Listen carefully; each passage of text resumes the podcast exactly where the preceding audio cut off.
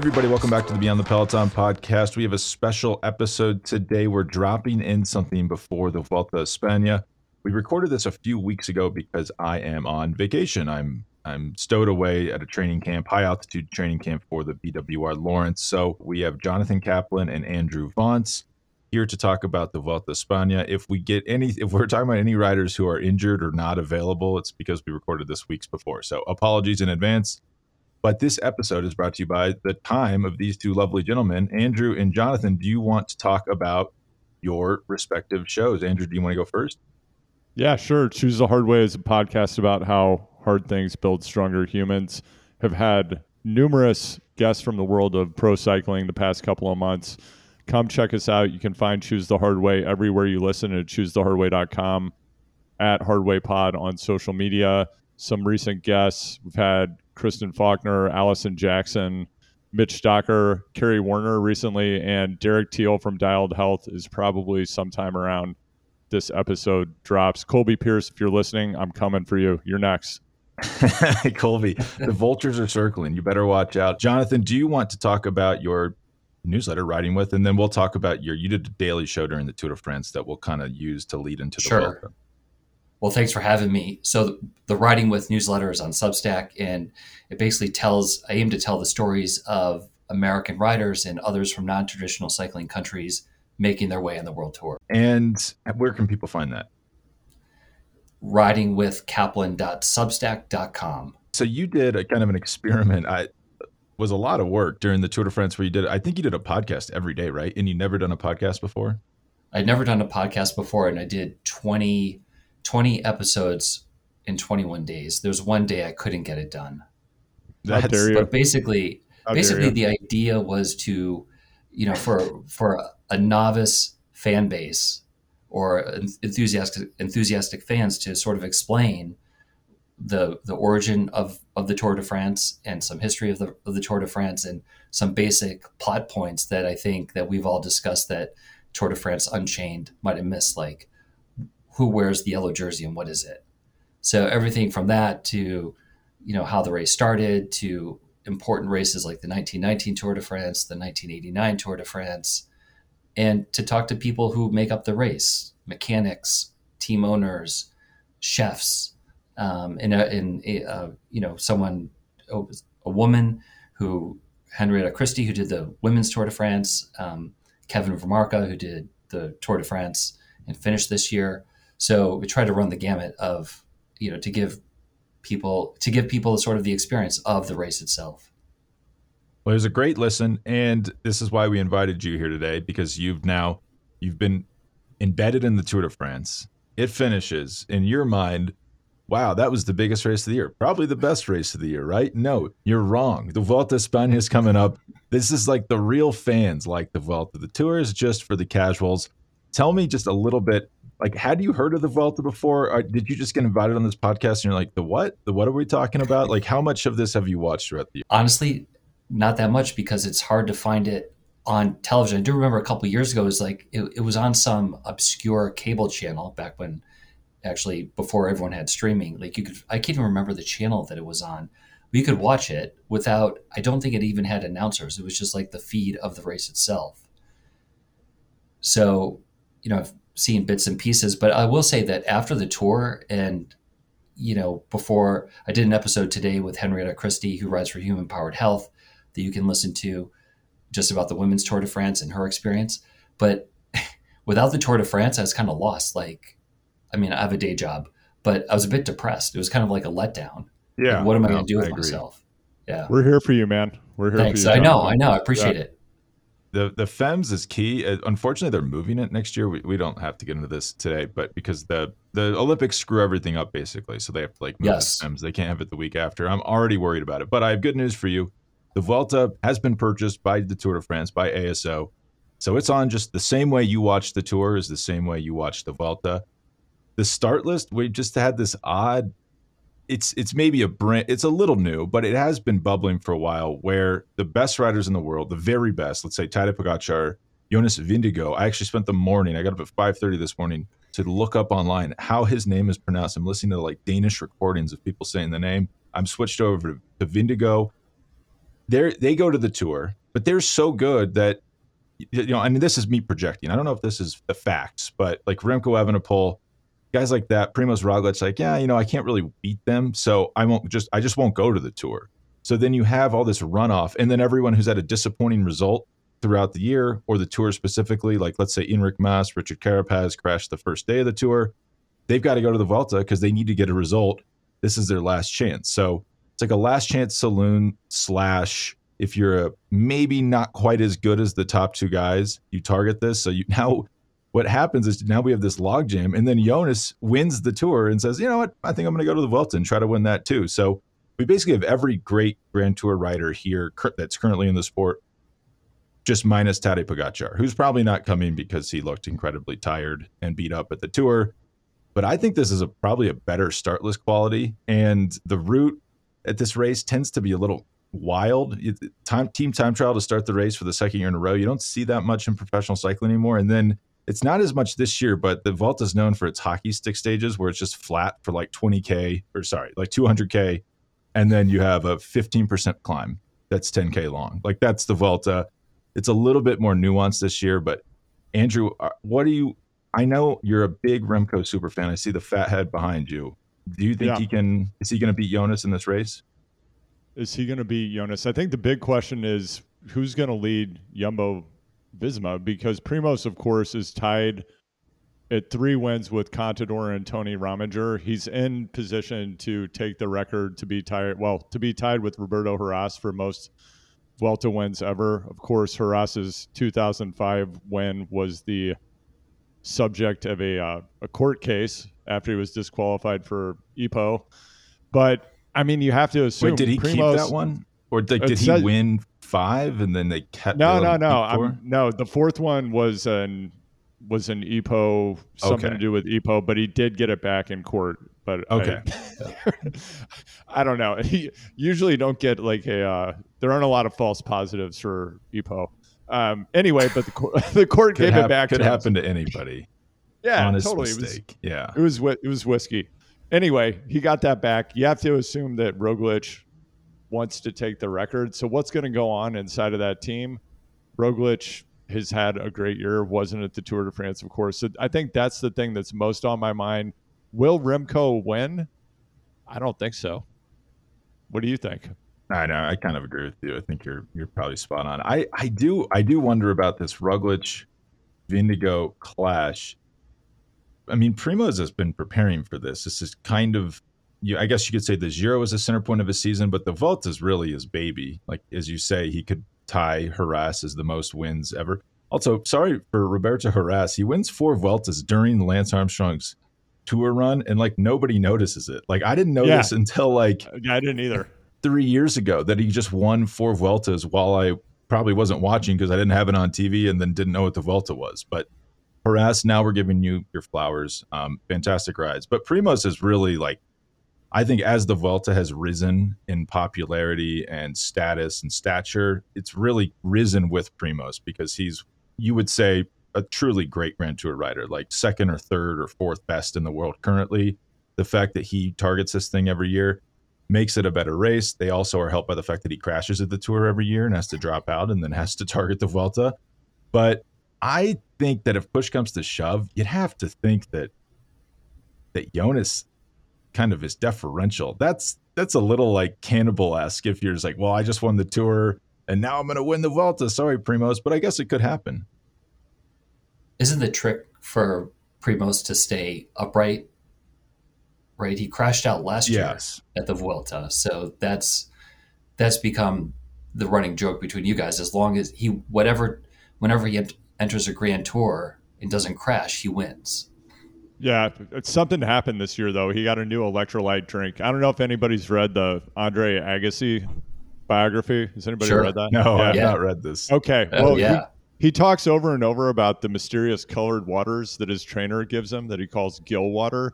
That he he ascribes magical powers to these fluids, and I, I don't know. I don't know what's going on in tennis. I was like, okay, that's interesting, but maybe Primoz got some of that Gil water at this year it saw him through the Giro. now we're like accusing. All right, I'm not. No, I'm not accusing him of doping. No, whatever. He's just he's got something. He's got something else. He stayed upright.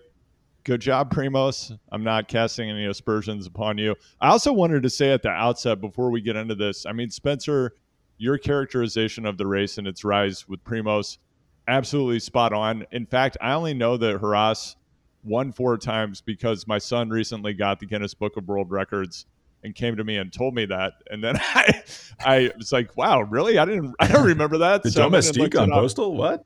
Yeah, it was, it was wild. But uh, for anybody who's been around the sport for a while, the Vuelta used to be legendary, not for the racing and kind of that last chance saloon quality, which that certainly was part of it. But this was a race where the pros would go to this race and they would go out and get super drunk every night after the race and be in the discos till two or three in the morning. No, yeah, it was like known as a vacation. It's like a paid vacation to Spain, and the yeah. stages start really late, so they finish right. late too. So you're up like that. Sounds absurd that Andrew's saying that, but you know, if you finish your dinner at like 10, 11, and then you go out, you just got to have a few adult beverages to relax from a hard day of riding the bike. You might not be yeah. home until three, four, five in the morning. And actually, remember Andy Schleck got kicked out of the Vuelta because he came home at sunrise and the yeah. team manager was not that excited about it. Yeah. Yeah. This was back in the days before another team manager would dime you out for having a, a beer to a celebrate beer. winning a stage. Unbelievable. Right? Unbelievable yeah. what the sport has come to that people are getting dimed out for having the DOS boots in yeah. a nice Alsace hotel lobby. I can't believe it. But this Brutal. race also used to suck. It's funny. Yeah. You've reminded me of this where I just remember it would be like, the only Vuelta content you would get is like Tom Boonen on a six lane highway in the middle of the country. and you're like, what is this? This is bizarre. They would just go along these highways. Like half the stages were sprint stages. Sprinters would rack up insane amounts of wins. And then I don't know what happened, but they really like they have pushed, I think, the evolution of pro cycling maybe more than any other race where they're like, well, instead of doing 300 kilometer stages, like I'm looking at the route right now they only have one stage that's over 200 kilometers, and that's the second to last stage. For reference, I think the Giro had like eight over 200 kilometers, w- way too long of stages. So they shortened the stages, more climbs, steep climbs. They were just going out and finding like the steepest climbs you could possibly imagine to the yeah. point that riders were like unable to ride it on their current gearing. I remember Contador was riding like a SRAM Force rear derailleur because it was the only one that had the it had like the beginner cage where you could put a 32 tooth chainring in. So the Vuelta's really kind of gone from just we're meandering along in like a hundred degree heat, just like hot Spanish weather. I don't know. They would just go out to the desert and ride around. Now they kind of hug the north. They'll hug these mountain chains in Spain, and it's made it a much better race. It's probably made it more pleasant because it's not burning all the time because they're finding places that aren't super hot. Um, but it is like i will just read you the start. This is like the first few stages. Team time trial Barcelona. Next day hills. Next day mountains. Next day flat. Next day hills. Next day mountains. Next day flat. Next day mountains. Next day hills. Like there's no. The tour has a rhythm to it where they they do less of this, but like three or four sprint stages in a row. You're in the Pyrenees, then you have a couple transition stages, then you're in the Alps. The Vuelta is just you don't know what part of the country you're going to be in. They're shooting all over the place. Like, oh, we have the Angliru, which is like 10K long at 20%. Oh, wow, that's going to be a big day. And then sometimes they're in France. Like they go in for a stage up the Tourmalet. We're going back to the Tourmalet guys on stage 13. So it's a completely, it's like a beautiful chaos. Uh, I find it to be amazing. I don't think, I think the days of going out are over because the racing has got a lot harder. Well, the whole sport has gotten so much more professional. I think, you know, you guys have pointed at that though, uh, just make this point, but I think, you know, having followed pro cycling for a long time and listening to you guys, you know, Grant Wahl had written had, has written about this that you know the transition of soccer, like from the beautiful game to modern soccer, has happened over the past 10, 15 years. I think the that's happened to cycling. Not that was you know from from the doping era to the Team Sky era, the to sort of this modern era that we're in right now has been much more compressed. So yeah, yeah. Worth. And then what I'm looking for, you know, and Andrew and I've talked about this more at length about the visuals of the of the of the Vuelta, which are not to me as compelling as the Tour or even the Giro because it's so hot there and it's everything. It looks like California in the summer. Everything's kind of brown and and barren. But if they're, you know, if, if they've moved the race to more mountain stages where it's more along the coast, I think there's two stages in the Pyrenees, right, in 13 and 14 in France, racing downtown Barcelona. I was looking at the weather or trying to look at like the 10 day forecast, even though we're, we're more than 10 days out. But I mean, they're going to get a huge heat wave next week where temperatures around the country will be in the 100 plus degree, which maybe is good to get out of the way. But that's a whole other topic we can have another podcast about is the effect of climate change on on the race itself. They are well, kind of skirting. Oh, sorry. The like the really hot areas, like Asturias, Galicia, uh, Basque Country. Maybe they don't go to the Basque Country this year, and then the Pyrenees are a little bit cooler. I mean, Asturias and Galicia are wet, like they're wet and green. Barcelona is a little cooler, like 80s, because it's on the ocean. They have kind of they've they're not like just in Andalusia for 15 days like they used to be. Sorry, Andrew. What were you saying? I was going to say, I think there's this question also when you combine the extreme heat that we're now seeing in Europe during the summer months, which I think we can count on continuing probably for perpetuity, unfortunately. And you cross that with the direction the Volta parcours has, has taken. As you noted, Spencer, it's become more and more difficult, and they seek out these absurd climbs that people can barely ride up. And in addition to that, I would say that more so than any other Grand Tour, the Vuelta has done the most to try to bring gravel into the race. So they have a lot of absurd finishes on goat path type things on the top of mountains that, you know, they're uh, they're not places where you can get a lot of equipment. Probably difficult to land your private helicopter, much less bring a bus up there. But there does become this question, as we've seen in Grand Tours in recent years, where once you passed a certain threshold of difficulty, which on paper seems like it's going to yield exciting dynamic racing and really mix things up and give the opportunity for the lead to go back and forth or unexpected results. Often what ends up happening is the peloton is so exhausted by the you know like day 10 of one of these races that they're just there's more or less a neutralization until the final climb anyway because everyone's destroyed and no one can attack.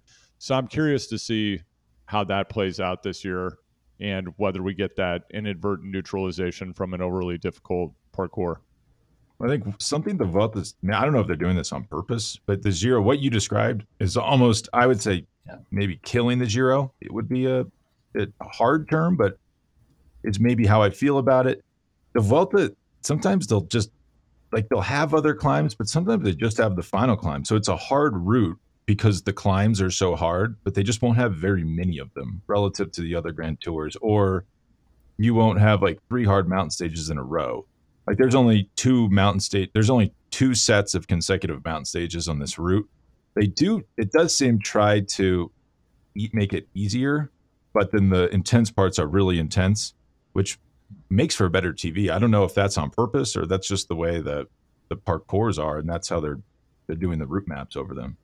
Yeah, I mean, if you look at the first week here, it's all it's kind of hilarious. Like if you look at stage three, stage three more or less is a climb the entire day. Stage four is there are two sharp climbs towards the end, but in aggregate, it's basically a downhill stage. You look at stage stage six is a climb more or less over 183k. Stage seven is downhill more or less for, for 200k. It's uh, it's kind of hilarious. And then stage 10, that ITT is is pancake flat. That'll be really interesting because I feel like most of the contests we've seen with the most boring discipline in pro cycling that has the highest impact on races thus far this year we've seen you know sharp climbs and the most decisive itts and long descents so this is one where it's pancake flat and you know the gloves will be off the body's and it will be, be floor. Good for you, Andrew. It's going to be short too, so it won't be as yeah. impact because it's 25k. So let's right. say they're going 56k an hour. That's like what 30 minutes or something. So yeah. it won't. You know, if you go back to the Giro, it felt like we were time trialing for three hours of that race. So it won't be as impactful, which should be nice. Um, and now I've completely lost my train of thought. Oh yes, the downhill stages. You look at those and you think this is kind of goofy. Why would they do this?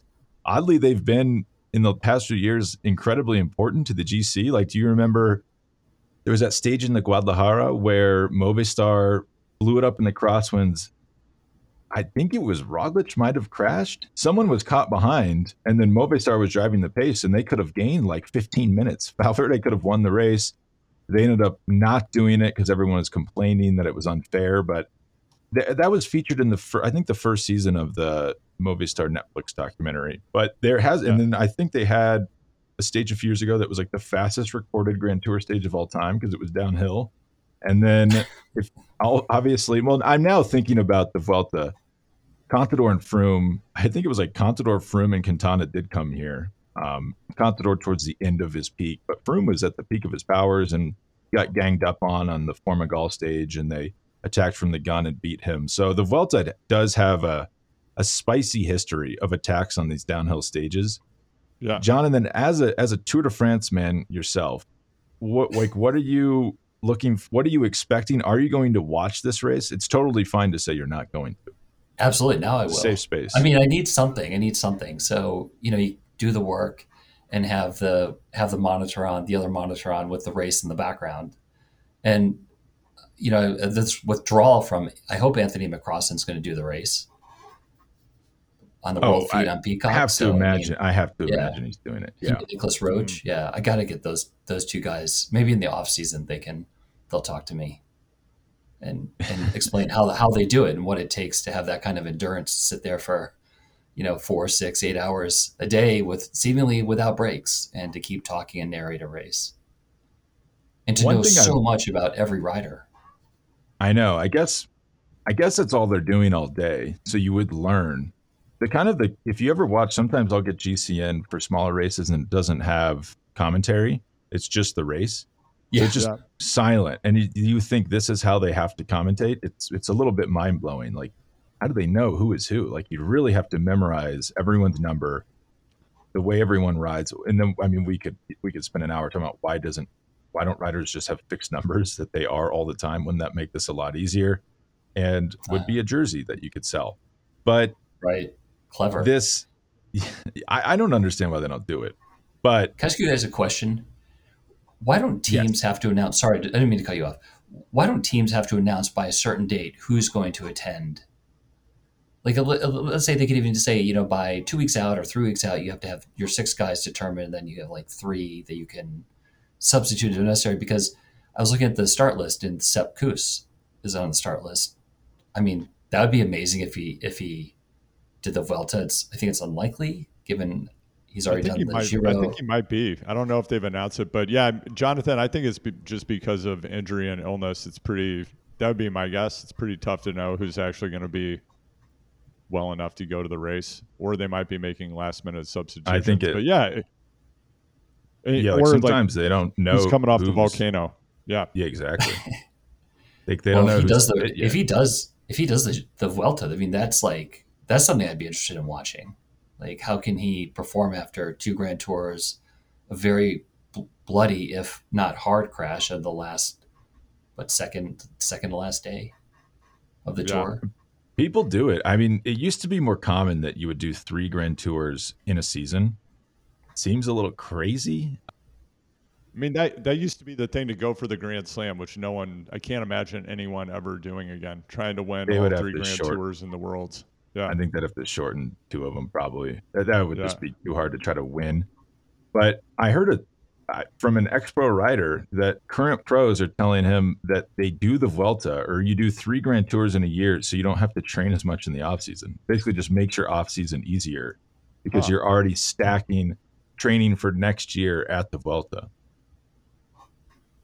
And you're doing it for free. Someone's paying you to be there. Free lodging, free food. Yeah. Can you imagine the money you're saving? you're getting to see the country of Spain. Um, no, I'm sure these guys hate um, shuttling around in these buses and seeing the same places over and over again. But could be something there that if you do a grand tour at the end of the year, that actually does help your offseason quite a bit. I mean, how do we feel about this Jumbo team? Like, is this I can read the start list for you guys. Rog, Primoz Roglic, Jonas Vingegaard, Sepp Kuss, Wilco Kelderman, Dylan Van Baarle, Attila Valter, Robert Gesink, Jan Tratnik. Like that's a really strong team. That's, that's not like as strong as their tour team because they don't have Wout Van Aert, but it's close. I mean, there's a lot of the strong guys from the tour there. The team time trial, I think, is they're definitely taking time in that, especially against Quickstep. Like, who's Quickstep going to have out here? Louis Vervaeke, at Remco Evenepoel, and like a couple other random guys. Um, so I don't know if the Vuelta route lends itself to Yumbo controlling it as much as the Tour, but they're definitely going to be tough to beat. It's hard to, I mean, who and who's UAE going to have? Yeah, so that's like this is my next question. It's like I've shared my notes with you, Jonathan.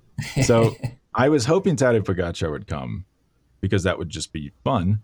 Um, here's it's an interesting team: Jay Vine, Juan Ayuso, Joao Almeida, Rui Oliveira, Marc Soler, Juan Sebastian Molano, who's a sprinter, I believe, um, a good sprinter. So the odd they're going, they're like head. It seems like they're doing everything here. They have Jay Vine for GC question mark, Juan Ayuso for GC, but he just had a crash. Didn't look great at San Sebastian. Joao Almeida GC. Soler stage wins. Is Soler gonna really be okay doing another Grand Tour as a domestique? It seems like they've just got a lot going on here. It's like uh, Andrew, your favorite Ineos tactic of just throw a bunch of guys out there, get four in the top ten, call it a day. Boom. Yeah, That's a great Grand that's the way Tour. to do it. I am curious. I mean, Juan Ayuso, sometimes I, I wonder if he's overhyped. The man did get third at a Grand Tour as a 19 year old, which is unbelievable and has never happened before. Not bad. Last year at this race, I do think he might struggle to match that this year. I, for some reason, I've become like the Joao Almeida super fan in the world, maybe more than his parents. so in my mind, he could win this race. I, I maybe realistically that's not the case, but I am I am interested to see how if this beautiful mess of UAE actually does work out. And do you think Brandon McNulty will will be part of that team? He's doing the World Championship, I think, in the time trial. He's been training in Phoenix in that god awful heat. It seems he'd be pretty well prepared. It, well, it would make sense. It's also funny because if you're listening to this podcast, you probably know the answer to it, and we don't know. Um, it would make sense that he would do it because I'm sure he's been training specifically for the worlds. If you have a rider that is that good and that expensive, you probably want to race him in two grand tours. So I would guess that he's going to be there, assuming he's healthy. And is Sagan on the bench, or is he going to be showing up to ride wheelies? There's no in the way, right? Right. There's I'm just no looking. At, sorry, you know, to your point, Jonathan. I'm I'm cruising through the team rosters right now. I think you said this, Spencer, but I do see Sepp Kuss in here under Yumbo. So, um, and then there's Ciccone for Lidl-Trek. Wondering how he's going to do. Total Energies has two riders listed. Astana has one. They may just show with one. I I keep. I mean, I've told a number of people. I think that this is when Miguel Angel Lopez shakes off that UCI suspension and just shows up at the race for Astana. So I think that's something that could happen. I I think they just so he just got suspended. Yeah, they Like, two finally days ago? finally announced. I think they did it. I think a team was trying to bring him to the Vuelta. Yeah, because if I'm think of it, if you're like, let's say you're Arkea, right? What is your other option? Like maybe just sign Lopez and see if you can get a podium. I haven't read the details of that. What are your What's your take on it, Spencer? Is this just? I mean, they never some- nailed him for anything other than Something bad must have bad happened. I bad attitude. I He's got a bad got attitude. caught- Get him out of here. it is true. That happened. Um, I think he was caught up in a criminal investigation into drug trafficking because his doctor was probably having him travel with performance enhancing drugs, which Yeah. is super illegal. Um, is it just, you could argue yes, you could argue no, because if you're European, like you remember this Operation Aderlass and this German Yeah. doctor got in trouble Yeah. and he had all these clients. Well, you're not, you're just staying in the Schengen zone with all those drugs. Lopez has to fly from South America to Europe. You could argue it's a little bit um, bias against him because he's South American, but it must have been for Astana to preemptively fire him. We just have to assume it was not good. Yeah, I, I'm still, nonetheless, I don't like the language here. I understand why it's happening. It's to protect the reputation of the sport. It almost, you know, it's reminding me of Minority Report and uh, Pre-Crime. If anyone remembers Pre-crime, that yeah, film, exactly. Movie. yeah. But it said the headlines here: he's been suspended by the UCI. It's a provisional suspension, It's which a actually it's I like- find a little weird. That's what I'm saying. Provisionally Yeah. suspended by the UCI. I'm, I mean, but he was, yeah, provisionally Just happened to an Alpecin rider too. due to a Provisional suspension. due to a potential anti-doping rule violation. Could we have? Could we just have like a little more detail than that? I'm not really satisfied with that explanation for yanking a, a guy out of the sport. And yeah, sure they might have more information, but this isn't a matter of national security. I mean, like, we on. cannot, yeah. cannot release the details. It is yeah. interesting that so another guy, Robert Stannard on Alpecin, just got provisionally suspended um, for for reasons unknown. Right? They don't tell you. It is so. There's all this debate. We are off topic, by the way, but there's all this debate of like, I as a journalist, I should be able to go in and yell in Wild's face, "Are you a doper? Answer yes yeah, or no," and he totally. has to answer. It's like, well, that never worked. Like, what what do you want him to say? Of course, he's going to say no. If yeah. he's doping, he's not going to say yes. And then all of these cases are because of police work. Like it, like it's never like, oh, I was I was in the mix zone at the tour, and everyone told me they were doping, and then I found proof and I published. It's like no, it's like either real journalistic work behind the scenes or police investigations is what busts people. Yeah, digging through trash cans at Balco out there in the Bay Area. Shout out Victor Conte. Love your bass playing. As I get older, do you guys feel bad for the Balco people? Like, who's the good people there? I don't know. I don't like know, people man. went to prison. I think Marion Jones went to prison, right? Like, I don't know how I feel about that now. I don't. Barry Bonds is out there riding every day. I can tell you that he's a big cyclist. Yeah, because he was yeah. always seen as a jerk, and then now I wonder how much of that was like racially tinged, and then also how much of that was the fact that he was pumped full of Victor Conte's injections. Because he seems to be like I've just heard only nice things. That he's just like a guy who loves to ride his bike, supports women cycling financially, or at least was for a while sponsoring a team. Seems like a good mm-hmm. guy. Let's go on a ride, Barry. Come on the pod, Barry. We want to get you on. yeah. And Andrew, Andrew, who do you think is going to win this race? If you had to answer, I'm going with Primoz. Jonathan. Same. Wow, me too. I thought that was. I thought I had a unique insight here. I but now I'm going to root against myself, just to well, it, just because it taken such a strong position. You know, this, this is the way I found myself at the with the Tour de France. I really wanted Jonas to win until Tadej, you know, cratered on stage 17 and then i was like oh, i kind of want him to win. Somehow like in defeat he was um he was already i mean not that he was a sympathetic character but he was just like more relatable wanted to root for him more.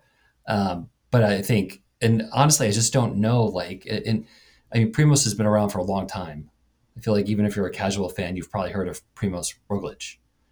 Remco is kind of new like I just don't know. And then Andrew, like both of you guys have raised questions about his durability to race under pressure. Although at the Giro, he raced with COVID and won the time trial in like very in awful conditions. Right, it was quite cold and miserable throughout throughout the whole race, but especially and those first nine stages. After that stage, yeah, right. couldn't handle right, the cold. Right. He faked COVID.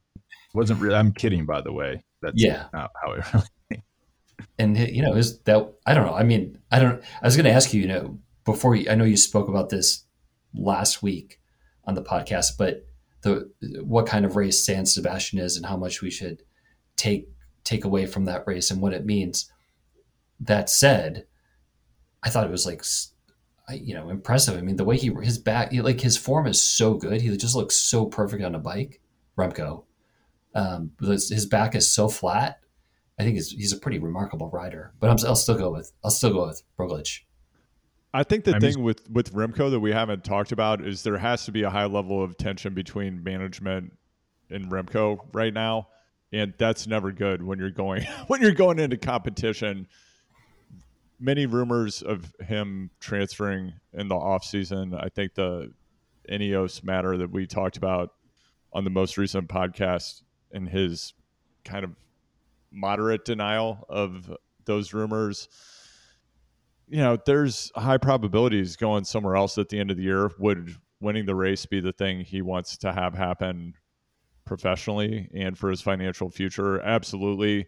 And anything that's happening like that is just a distraction to these riders at a time when they have to be totally focused. So I, I wonder if we're going to see peak volcano Remco or you know, is this front range Remco? Is he on top of the flat irons or is he at the top yeah, of Tenerife?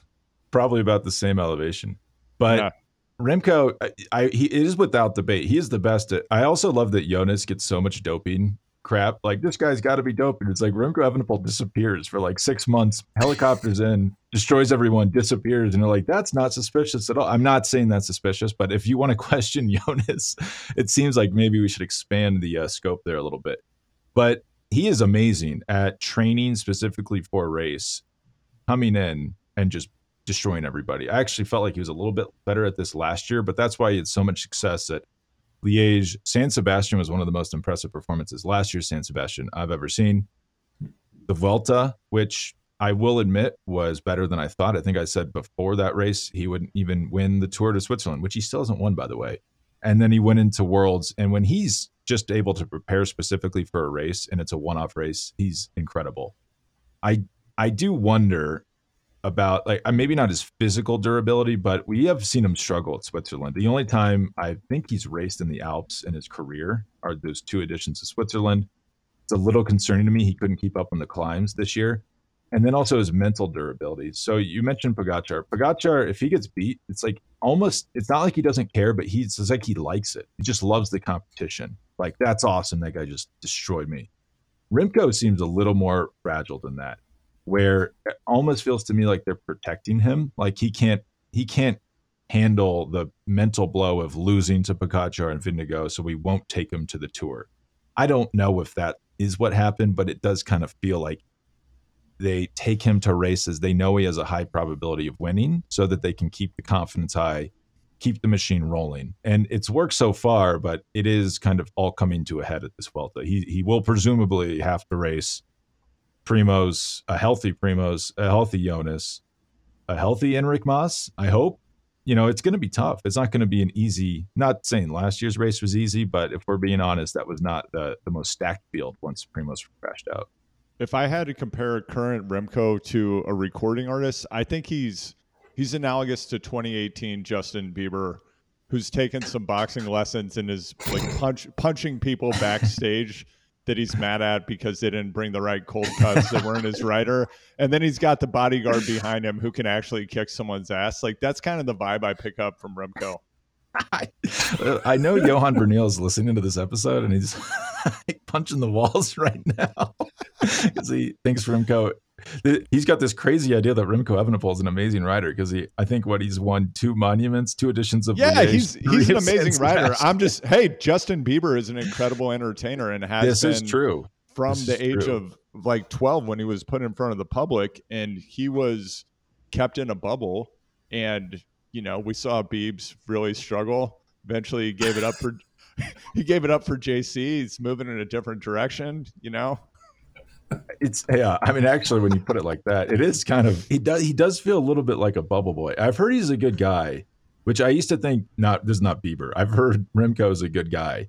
Um, I used to think he was a jerk, but I, so I don't want to drag on him too no, much. No, no, no, no. I, but, I I agree. I also picked up like a weird robo vibe, and he was doing all kinds of things inside of races. I think this is the benefit of teams putting out content and giving a bit more access to people like us and YouTubers I think it was Average Rob, the Belgian YouTuber, did a behind the scenes thing with Remco, which is where I learned he's into Gabber, which is a, a Belgian form of hardcore techno, which I thought was pretty hilarious. Uh, but you know, he just seemed like a, a fun, friendly person, and it, it is not fair of us or anyone to like cast aspersions on these people as human beings. We don't know what they're actually like. We barely have any access to them. And I think that's part of what's amazing about Unchained. And I think teams finally realizing it's not just about having people with perfectly shaved legs on stage like Ken dolls. You have to show us who these people are as human beings because you get a higher value out of them from a marketing point of view and what people actually want when they watch sports. Like, yeah, you want competition, but you want access to the human drama and the emotion of what's going on, which is why I think Unchained was great. Teams putting out their own content. I mean, we saw this during the tour. There are a couple of teams that I think have been excellent at it throughout the year, in particular, Quick Step. And like the UAE mini series they put out during the tour was excellent. And I hope these teams continue it. I have this feeling that the marketing apparatuses within most of these teams are not totally in line with the times, and we're probably not going to see stuff until the spring classics. But if I were running a team and I EF is good at this, right? Like they'll continue to put out content, but that's what animates the race and really draws fans in and makes them interested. Yeah, results are definitely super important. That's why we're watching even minor races on GCN in the past week, which have been amazing. But like, you know, I want to know Kenny Elissonde. I don't know what he's like. I just know that that guy's a fighter and he gives everything when he's out there racing. And I want to know what he's doing on a day off. You know, is he going to get Froyo? now, now I'm now I add, am interested. You've got yeah, me. Does he add Mochi to it? Like, what's going on? Well, speaking of someone you want to get to know a little bit better, Victor Campenaerts at this race. Oh, this is I mean, the this is the moment tailor made for these downhill stages. Like he's gonna have the classified yeah. rear derailleur uh, internal hub thing and a 65 tooth chainring. I'm gonna tell you the stage he's gonna do it on. I think we're gonna see it on stage seven, which it's a bit lumpy at the beginning, long flat run out at the end. The sprinters will want to have it, but Campenaerts tailor made. And so, what I love happens? the predictions. I love the predictions. We just need a producer to go back and like take all of Andrew's predictions and then stack them up against you know three weeks, always, a month always from now. right, always right. What, Jonas, what we should do Jonas. Like, we should just like Primoz Roglic will win this race, and then like pause. Remco Evenepoel will win this race. Pause. just list every contender, and then you can just pull that quote.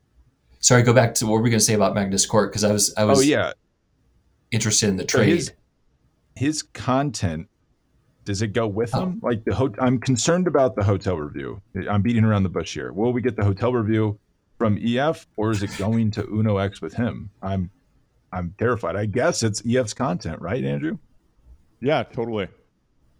His Instagram feed is EF's content. I mean, is that on his Instagram or is that on EF's what, Instagram feed? What are you talking no, about? so it's like a hotel review every day. It's actually who's quite on good. first? Oh, I don't know. He might be doing that on his own, but the uh, I mean, likely with help from EF. I mean, EF is sports is sports entertainment, and cycling is not pro wrestling, nor should it be. But the thing that the WWE does really well is it creates memorable characters and shows you some of their personality and whatever. Like what you're seeing through social media or team content. Is this the same thing that you're going to see? at the Skratch Cafe over a, a glass of uh, matcha lemonade? Probably not. over a glass of Skratch. Yeah, well, this matcha lemonade I think is one of their oh. caffeinated oh. flavors. Yeah, it's it's Perfect. fantastic. I I avoid the caffeinated stuff when I'm on the bike myself, but yeah, like get to know the riders, and I think that EF has done a good job. Like think about the riders they have who are not people who have won traditional races, but that people are highly interested in chiefly among them Lachlan Morton, like very gifted writer, but like they just create amazing things for him to go do. People want to watch it. There's a, a social impact component to it that's fantastic. Magnus Cort, one of the first mustaches in the peloton, I think, definitely has some great wins on his Palmares, but you know, a bit of a character. Alex Howes no longer on the team. He's carried forward kind of their content model. I don't know if you watched his Tour Divide content I'm trying to get Alex on the show. Uh, Alex, if you're listening, send me a send me a passenger pigeon. We'll get you on. But yeah, that, that might be how he has to communicate. I, I actually think it so might be in the middle of nowhere. Yeah, yeah. he lives but in the you, sticks. You get the drift. I'll stop. But um, I want more of that. Yeah, no, I agree. I'm I'm I mean, if I were EF, I'd be concerned because I think you're totally right. Their two biggest stars are not guys who I mean Magnus races on the world tour. Lachlan does not, but without Lachlan Morton or Magnus Cort, what is EF? Yeah, and I think they've done, you know, granted, uh, all respect to Matt Bowden, they've done some questionable things like releasing the Xterra footage of Neilson Powless. I think you'd want to bury that, but you know, so be it. That was a great joke. That was a you'll great joke. To, you'll have to explain that. Yeah. The, actually, funny you mentioned about Lachlan Morton. I often forget how good he is. Like I've been running, I ran into him like multiple times this week on the bike, and it's like I'm like I shouldn't even be riding a bike. This guy is he's incredible. You would see him yeah. ride and you would think this is the best rider in the world. Like right, it's yeah. unbelievable how fluid he is. And then I guess he's just chosen a different path. But he was at one time, I mean, an incredible, incredible world tour rider, and he would probably show up now. Like if you're listening to this and you're like, we have a local pro who's pretty good. This he would smoke him. Like this guy could he could just have a living where he travels around the country. So remember pros versus Joes, and Yeah. he's just dominating people's local pros. I, I would love to see that. Make that content happen. I don't know. He hasn't he hasn't been toe to toe with Bobby Blue out at the Budweiser distributorship criterium, Spencer. The, the way that course is, it takes Yeah. a it takes a local eye to to read that final corner. I remember being at the Sedalia Crit in Sedalia, Missouri, and someone was like, "If Radio Shack was here, how do you think they would do?" Like, dude, they would have lapped the field by seven times by this point. What are you talking about? And actually, I, I've been I was did a lot of research during the tour because we were talking about people thinking they could beat World Tour sprinters on climbs, and I had a, a local hitter reach out to me and say, I don't know, like how fast are these guys really? I was looking it up. So the I was looking up like the Col d'Aspin, which is the climb before they did the Tourmalet. Alexander Kristoff, this is like a 30 minute climb, was doing close to 1400 VAM, which if you just like look up your your local big local climb, like I'll just look up the Flagstaff KOM Full flag. full flag. And I bet that is about the VAM on that. And that's before they get to the Tourmalet. And that's in the Gruppetto. I, I don't think people realize quite how fast these sprinters are going up these climbs. So, yeah, the VAM on the full flag segment is. Can this be right? It's got to be eighteen hundred. No, this is not full flag, but this is just a part of flag 1335. So that's Wow. not, it's not going to be 800 on full flag. So that, that Wow. if you were in the gruppetto, you're going about the speed and the pace uphill. This is also at altitude. We should mention there's a slight altitude difference Yeah. of like one of the hardest Strava segments in the country uphill. So these guys are fast. Would be my uh, would be my thesis there. Do not think that they're not. And I also think people underestimate how small they are. Like Jasper Philipsen is that would be the size of a domestic climber. Like if he raced in the U.S., you think, wow, this guy's an incredible climber. He's only like 155 pounds. I think people don't quite understand how small some of these these riders are. Yeah, when I was road riding a lot, I used to do the Montrose ride very frequently in LA and the Rose Bowl. And Tony Cruz, who at the time he had gone, I think, from Toyota United to the World Tour. He was riding for Postal. I remember this. Yeah, and when he would be in town, he was pretty much a domestique. He was a pretty diesel guy, but he would ride to the Montrose ride. He'd probably ride like 50 or 60 miles to get there. And then he would just pull for the entire two and a half hours of the ride while everyone was trying their very hardest to, you know, do something spectacular in a ride that takes place in stop and go traffic through Azusa. and then and then he would ride home and then he, he would also drop into the cbr crits that you see in the williams brothers content and legion content and just freaking destroy the field i mean yeah these guys are a, at a uh, a different level they're a different type of human being I remember thinking I could beat Tony Cruz. I could not, by the way. Oh, yeah. Totally yeah but i mean that's the thing about you know living in an area like boulder or or um la when you get actual world tour pros out on your ride or if you ever have the chance to ride with one in real life like lance used to be in la training all the time when i was living there and yeah people would whatever they'd run into him on a ride and he would just say stay behind me. And then you know because i mean understandably he didn't want anybody wrecking him while he's out training in malibu or whatever.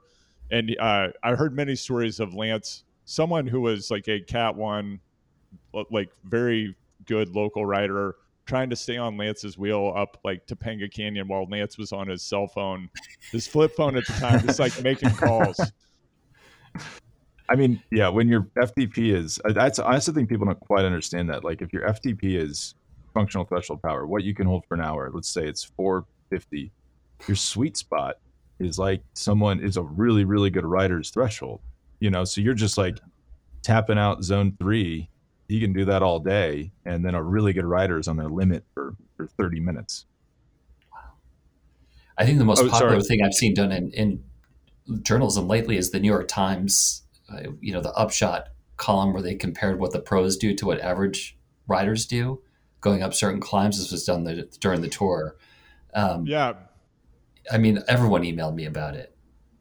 Interesting. Interesting. Yeah, I I saw s- that in a Yeah, what do you what did you think about it. that story? I mean, I thought it was cool. Um, we used to do a lot of place a lot of those types of stories when I was running comms at Strava, so I was excited to see that in the New York Times. I also thought if you're the average person, like how do you feel when you see that? I just thought it was ever actually when I say everyone emailed me about it, everyone who rides or is interested in riding emailed me about it, which is sort of a small network of people. Although Amy Walter, you know, well-known political pundit, retweeted it. I've never gotten so many likes on a tweet before. So you know, like that when when you can, yeah, it, it took like that level of person to sort of generate interest. I think in it, if that makes sense. It doesn't. I totally lost my train of thought here. No, but I, I, I think what you're saying, Jonathan, it does give you that ability of if you have that like, oh, maybe I could do that. It's like no, you'd be 45 minutes behind. Yeah. Yeah. Yeah. I did the Slovenian time trial course, national time trial course in 2019. Was pretty fit. Rode it pretty hard, and it's it's a climb. It's uphill. And then Tadej Pogacar did it twice as fast as me. You know, it is shocking when you see it happen. It's like, oh my god, yeah, like it blew my mind. So then when I saw the New York Times piece, I'm like, yeah, let me guess, they're pretty fast, guys. No, it's yeah. it's unbelievable the the rate they're moving. I'm thinking back now on Milan San Remo when that attack went over the Poggio. They were going like 28 miles an hour, right? Yeah. No, they're was, like breaking going into the corners. Yeah, it's it was hard insane. to comprehend how fast they're going. Yeah. Anyway, wow, those pro athletes are fast.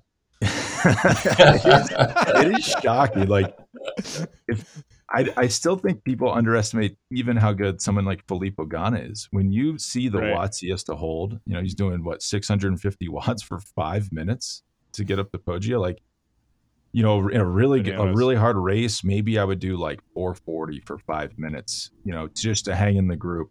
And then to think I'd have to do 200 more watts than that to be up there in the Poggio, it's it's really mind blowing. Where do you guys going back to the Vuelta? like where do you think this race will be won or where would you let dream board where would you like it to be won certainly not on the first stage I don't think I don't think we have to worry about that. I think we're uh, going to see. I, I do think we're going to see we're going to see a crash in the team time trial. I'm doing one of my famous crash predictions, but that that does. I mean, team time trials are highly technical. They I I can't think of another race where these teams have had to do a team time trial this year. Can you think of one? I think the last one was well, it was the Paris Nice. It was kind of a funky team time trial where right. it took the time on the first rider. But then the before that, I think it was the Vuelta last year. Yeah, and then I pretty they, technical. I think they did one in the Giro last year as well, didn't they? I don't know. That's a good question. I, I would, yeah. Uh, anyhow, I think that often since this is not a discipline that people that world tour athletes compete in very frequently, and it's way more if, if you're watching this it's way more technical than it looks you're on a bike you're not that you're not riding all the time in a group more or less trying to pace line and your bike is more or less a gigantic sail and you know and you're like you're uh, centimeters from the wheel in front of you it, it is very easy for things to get tangled up so i yeah whatever maybe we could see that happen i'm going to say that this race is likely to be decided by day 10. Yeah, that's what I'm Whoa. going with. Sad. Okay. What? Yeah. yeah. on your crash point, 2019, there was a crash in the team time trial. Jumbo crashed. Right. Because someone had like a little kiddie swimming pool along the course just in their yard. Oh, They're just on vacation. They don't even know the Vuelta is happening. It starts to leak, water all over the road. Jumbo comes through. They all go down. And Roglic ended up still winning the race. So you can crash in the opening team time trial and still win. But right. um, I, would not be surprised if we, because as you say, they're going fast, like 40 miles an hour, close to each other through bars through the downtown Barcelona. We're seeing downtown Glasgow this weekend. We got downtown Barcelona. It, it could be tough. What about you, Jonathan? First, Andrew, great train spotting reference in last week's uh, uh, episode.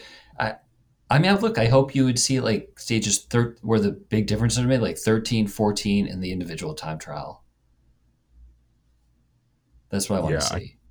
I, I, I hope it's not won by stage 10. I think it will be late. I think these guys are so good, what we're seeing. Yeah, so you have the Tourmalet. I'm actually, I'm not even convinced these big climbs are going to see big differences. I think you're seeing. I don't think so that these guys are so they're all so good and they're all so similar. It's hard actually to pry open time. Let's just assume even if you think back to stage 17 of the Giro, I mean Jonas was unbelievable. You know, I think he only took a minute on Felix Gall on that final climb, and Felix Gall was in the breakaway all day. Um, Felix Gall won that stage, but you know that's not a wild difference. Like if you imagine Pogacar at full strength, um, maybe he loses some time in the time trial. He probably only loses a couple seconds, or at least rides even to Vingegaard, Vindigo on that stage. I think you're not going to see like these big mountains pry open time. It, it might be I don't think so. smaller, more innocuous stages that you wouldn't even look at and think, oh, that's going to be a big stage. I Is mean, there one also- that's one? Is there one that's subject to crosswinds or you know there some could other? be, Yeah, yeah. Um, I guess we don't know yet because we don't know the winds, but uh, like especially these downhill stages, if that's crosswinds, cross tail, I mean that can be really, really Yeah. tough. Mhm. I don't think we can dis- discount the fact that at the end of the season, also, I mean, like think about Jonas and all these riders who are coming out of the tour. They're going to be exhausted. You're not going to. I don't think you're going to see them at the same level after a short break, World Championships for some of them, and then diving right back into the Vuelta. Yeah, it is tougher. I mean, you, Froome was never the same at the Vuelta as he was at the Tour, which makes sense. I mean, I actually kind of can't believe Chris Froome. There's a former Tour de France winner who always is like, I cannot believe any of these guys go to this race. Like, that's the last thing I would want to do is Yeah. just go to Spain and sit in the sun. At the the level of race has increased, I would say, since he's been racing. It's a much more uh, prestigious experience than it used to be, but it's still kind of crazy to me that Jonas is here. And one thing we do see, I wanted to mention about the Vuelta and the Giro is the margins tend to be a lot smaller. Something I've noticed in the last few years, the Tour, the margins are bigger. My theory is because the racing is so hard at the Tour every day that you just get accumulated fatigue, people blow up, the gaps are bigger. The Vuelta and the Giro are easier as just far as like kilojoules expended. So you don't see as big of a gaps blown open on the climbs. You know, like in 2020, Rem- Primoz won the Vuelta while riding the course slower than Richard Carapaz because he just racked up time bonuses and the margin was so small. Those time bonuses could give him the win. So we, we might see something similar here. is This Froome the last person to win the Tour and the Vuelta in the same year?